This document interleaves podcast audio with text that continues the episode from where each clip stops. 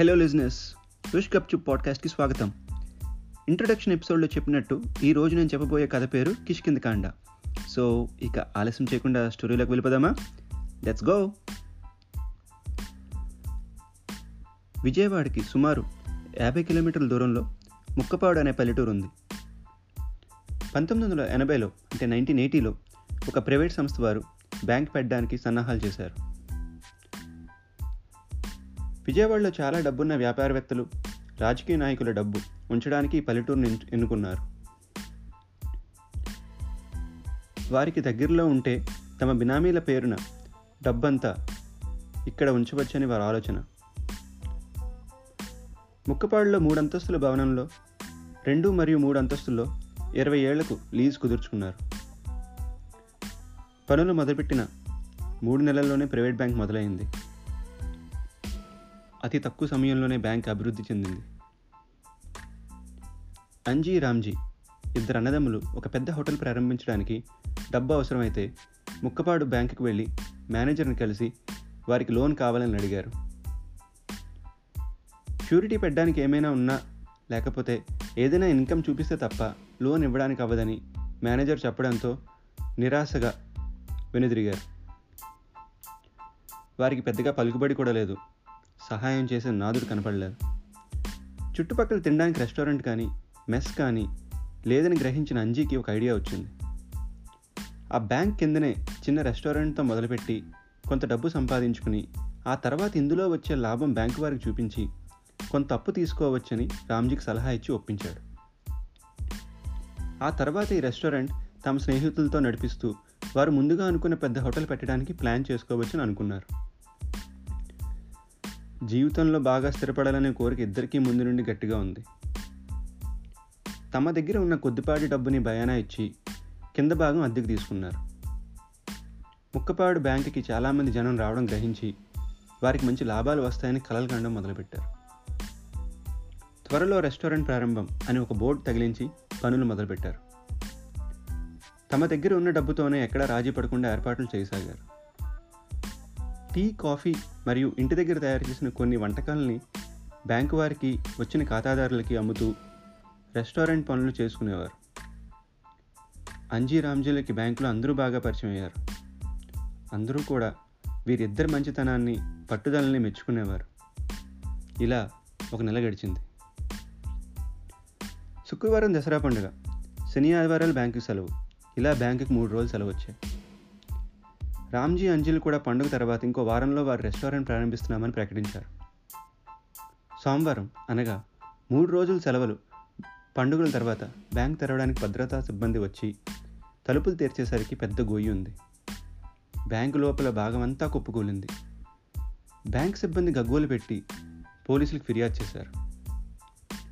పోలీసులు వచ్చి ఆరా తీయగా అందరూ కిందన పనిలో జరుగుతున్న అంజీ రామ్జీల గురించి చెప్పసాగారు. బ్యాంకు వారు హడావిడిగా పోయిన డబ్బు బంగారం లెక్కవేసి వంద కోట్ల డబ్బు ముప్పై కోట్లు విలువ చేసే బంగారం పోయిందని ప్రకటించారు. ఇంత చిన్న బ్యాంకులో అంత నగదు ఉందా అని పత్రికా విలేకరులంతా ఆశ్చర్యపోయారు. అందరూ అన్నదమ్ములను అనుమానించారు. పోలీసులు అంజీరామ్జీ గురించి దర్యాప్తు చేస్తుండగా జనం విలేకరులు బ్యాంక్ సిబ్బందిని ఆశ్చర్యానికి గురిచేస్తూ అంజీరామ్జీ వారి రెస్టారెంట్కి చేరుకున్నారు. పోలీసులు వాళ్ళని అదుపులో తీసుకోవడానికి ప్రయత్నించగా వారికి ఏం జరిగిందో తెలియక వదలమని ప్రాధాయపడ్డారు. ఎక్కడికి పోతారులే ఇప్పుడు అని పోలీసులు వారిని ఇద్దరినీ వదలగా వాళ్ళు పరిగెత్తుకుని వెళ్ళి చూసేసరికి ఆ చోటంతా దుమ్ము ధూళితో నిండిపోయింది. వారి బాధకి అంతు లేకుండా పోయింది. జనం వారిని దగ్గర తీసుకుని ఓదార్చడానికి ప్రయత్నించారు. అయినా కూడా వారిద్దరూ చాలా బాధపడుతున్నారు. పోలీసులు మాత్రం వీళ్ళే పనిచేశారని నమ్ముతున్నారు. పోలీసుల కథనం ప్రకారం అంజీ రామ్జీలు బ్యాంక్ రెండో అంతస్తుకి కింద నుండి గ్యాస్ పైపులతో రంధ్రం చేసి డబ్బు దాచిన లాకర్ని బంగారాన్ని ఖాళీ చేశారు. శనివారం రాత్రి ఏవో శబ్దాలు వచ్చాయని చుట్టుపక్కల వాళ్ళు చెప్పారు. కానీ ఎప్పుడు జరిగే పనులే కదా అని వారు కూడా పట్టించుకోలేదన్నారు. బ్యాంక్ మేనేజర్ కూడా అంజీ రామ్జీలకి డబ్బు ఇవ్వడానికి నిరాకరించాం. అందుకే వీరు ఇటువంటి ఘోరం చేశారేమో అని అనుమ అనుమానం వ్యక్తం చేశాడు. అన్నదమ్ముల్ని పోలీసులు అదుపులో తీసుకున్నారు. కానీ వారు ఎటువంటి పని చేయలేదని చేస్తే మరల ఎందుకు తిరిగి వస్తా అని పోలీసులు పదే పదే ఎదురు ప్రశ్నించారు. ఈ వార్త రాష్ట్రమంతా మలేరియాలా వ్యాపించింది. ముక్కపాడు జనం మాత్రం వీరిద్దరూ ఇంత పని చేశారంటే నమ్మలేకపోయారు. విలేకరులు కూడా పోలీసులు ప్రశ్నించారు. వీరు దోషులని చెప్పడానికి సాక్ష్యం ఏంటో నిరూపించమన్నారు. పోలీసులకి విజయవాడలో నివసించే రాజకీయ నేతల నుండి ఒత్తిడి మొదలైంది. పోలీస్ వారి స్టేషన్కి తీసుకువెళ్ళి తాత్కాలిక గదిలో ఉంచి మాట్లాడడం మొదలుపెట్టారు. వారి మధ్యన జరిగిన సంభాషణ ఇలా ఉంది. పోలీస్ ఇప్పుడు చెప్పండి రా ఏంటి ప్లాను? దుబాయా సింగపూరా? అప్పుడు అంజీ సార్ ఇది ముక్కపాడు కదా. విజయవాడ పక్కన గ్రామం. మాది డోకిపర్రి అని ఇక్కడ నుండి ఇంకో వంద కిలోమీటర్ల దూరంలోని కుగ్రామం. మాకు ముక్కపాడే పెద్ద సిటీ సార్. విజయవాడ వెళ్తే వేరే దేశంలోకి వెళ్ళామని అనుకుంటాం. అలాంటిది ఇంత పెద్ద పని మేం చేశామంటే అన్నీ తెలిసిన మీరెలా నమ్ముతున్నారు సార్? విరిగి ఉన్న తాళం చూపిస్తూ పోలీస్ అది సరేలేరా? ఎవడైనా ఇలాంటి తాళం చే వేస్తాడా? ఒక దెబ్బకు తలుపు తెరుచుకుని ఉంటుంది. అప్పుడు అంజీ సార్ మాది పని జరుగుతున్న ప్రదేశం. అక్కడ విలువైనవి ఏమీ లేవు. కుర్చీలు బలలు తప్ప. వాటి కోసం దోపిడీ చేసేంత పాడుదేశం కాదని మేము చాలా రోజులు అసలు తాళం కూడా వేయలేదు. కానీ ఇప్పుడు ఊరికి వెళ్ళి వచ్చేసరికి మూడు రోజులు పడుతుందని పేరుకి తాళం వేశాం. అప్పుడు రామ్జీ అయినా సార్ అసలు నేరస్తులను వదిలేసి మమ్మల్ని పట్టుకుంటే మీకు నష్టమే తప్ప లాభం లేదు. అప్పుడు పోలీస్ టీ తాగుతూ అందరినీ పట్టుకుంటారా? ప్రతి రూపాయి తెప్పిస్తా. ఈ టీ ఖర్చులు కూడా వెనక్కి వస్తాయి. చూస్తుండండి వెంటనే రామ్జీ మీ పట్టుదల చూస్తుంటే అమ్మోరు ఉందనిపిస్తుంది సార్. తప్పకుండా మీరు వాళ్ళని పట్టుకుని తీరుతారు. మా కళని వాళ్ళు నాశనం చేశారు. ఊరికే వదలకండి సార్ అని చెప్పి ఏడుస్తుంటే రామ్జీ ఓదార్చాడు. ఇంతలో మద్రాసులో ఒక హోటల్లో బంగారు బిస్కెట్ దొరికిందని వార్తలు బయటకు వచ్చాయి. మరో బిస్కెట్ బొంబాయి హోటల్లో దొరికిందని ఇవన్నీ కూడా ముక్కపాడు గ్రామం నుండి దోపిడీ అయినవని విలేకరులు బ్యాంకు వారు తేల్చి చెప్పారు అంజీ రామ్జీలను అదుపులో తీసుకుని ఆరా తీసినా వారికి ఏమీ తెలియదని తేల్చి చెప్పడంతో పోలీసులకు ఏం చేయాలో తెలియలేదు. అసలు వీళ్ళిద్దరూ శనివారం ఆదివారం ఎక్కడున్నారో అని ఆరా తీశారు. అంజీ రామ్జీలు వారి ఊరికి వెళ్ళి అందరికీ ఆహ్వాన పత్రం ఇచ్చి తిరిగి వచ్చామని చెప్పారు. పోలీసులు వారు ఇచ్చిన వివరాలు రాసుకుని విచారణ జరిపారు. నిజంగానే ఊరికి వెళ్ళి భోజనశాల ప్రారంభమనే ఆహ్వానం కోసం చుట్టాలని ఊళ్ళో వాళ్ళని పిలిచారని సాక్ష్యం ఉండడంతో వారిని విడిచిపెట్టి మరలా దర్యాప్తు మొదటికి వచ్చారు. ఇంతలో ప్రతి పెద్ద ఊరిలో అక్కడ ఉన్న పెద్ద హోటల్లో బంగారు బిస్కెట్ దర్శనమిస్తోంది. అన్నదమ్ములు కూడా జరిగిన అవమానం తట్టుకోలేక ముక్కుపాడు నుండి వెళ్ళిపోవాలని తీర్మానించుకున్నారు. అందరూ వీరిని అనుమానిస్తున్నారు. అంజీ రామ్జీలు అందరూ వీడికోలు అంజీ రామ్జీలు అందరికీ వీడుకోలు చెప్పి వారి ఇంటికి వెళ్ళిపోవడానికి బస్సు ఎక్కారు. బస్సులో జనం కూడా వీరి గురించి గుసగుసలాడుతున్నారు. అన్నదమ్ములకి చాలా ఇబ్బందిగా అనిపించింది. కాసేపు అయ్యాక బస్సు ఒక పెద్ద లోయ పక్క నుండి వెళ్తుండగా అంజీ గట్టిగా అన్నా స్టాప్ అని అరిచాడు. డ్రైవర్ బస్సు ఆపడంతో ఇద్దరు అక్కడ దిగిపోయారు.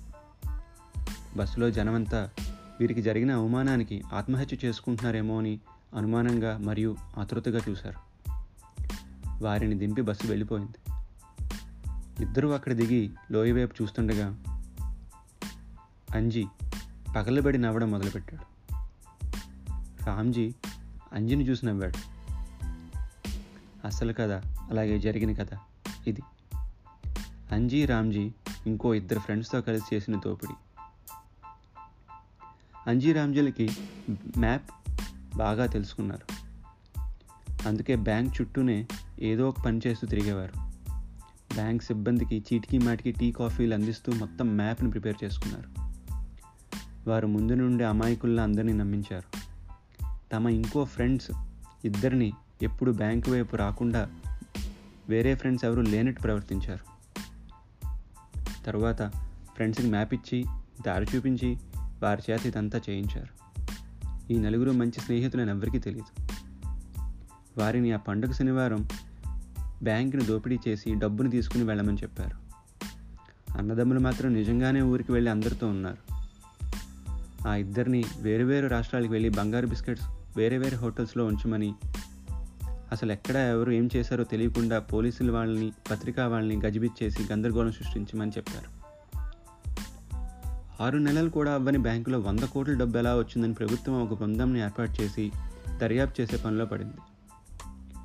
ఇది తెలుసుకున్న బ్యాంకు వారు బినామీలు రాజకీయ నేతలు బినామీల పేరిట ఉన్న డబ్బంతా వారు మాది కాదని చెప్పడంతో బ్యాంకు వారు వారి లెక్కల్ని మరలా సరిచేసుకుని చెప్పాల్సిన అవసరం వచ్చింది.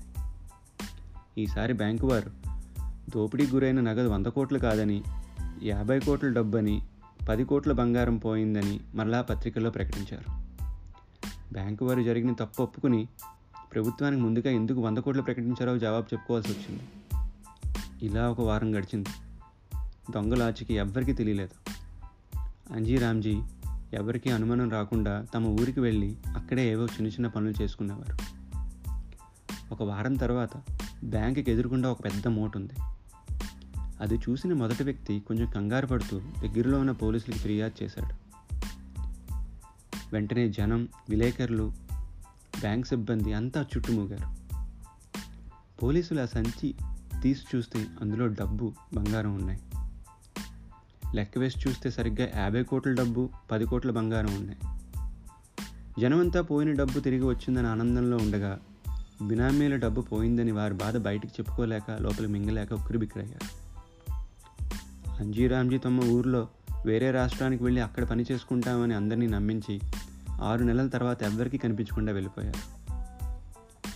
అన్నదమ్ములు మరియు వాళ్ళ స్నేహితులు తెలివిగా బినామీల డబ్బులతో వేరే దేశానికి వెళ్ళి అక్కడే స్థిరపడ్డారు. సో ఇదండి నా కిష్కిందకాండ మీకు నచ్చిందని ఆశిస్తున్నాను. ఇంకా మంచి మంచి కథల్ని మీకు వినిపిస్తాను. నెక్స్ట్ ఎపిసోడ్లో ఒక సైకలాజికల్ థ్రిల్లర్తో మీ ముందుకు వస్తున్నాను. మీ కమెంట్స్ కానీ కాంప్లిమెంట్స్ కానీ నాకు చేరాలనుకుంటే please email me at Gupchup podcast at gmail dot com ఆ తొక్కలే వెండమే ఎక్కువ మళ్ళీ కమెంట్స్ కూడానా అని అనుకోకండి. There is always room for improvement and I would like to improve this whole experience for all of us so please please please let me know at Gupchup podcast at gmail dot com మరి అప్పటిదాకా ఉష్ గప్చుప్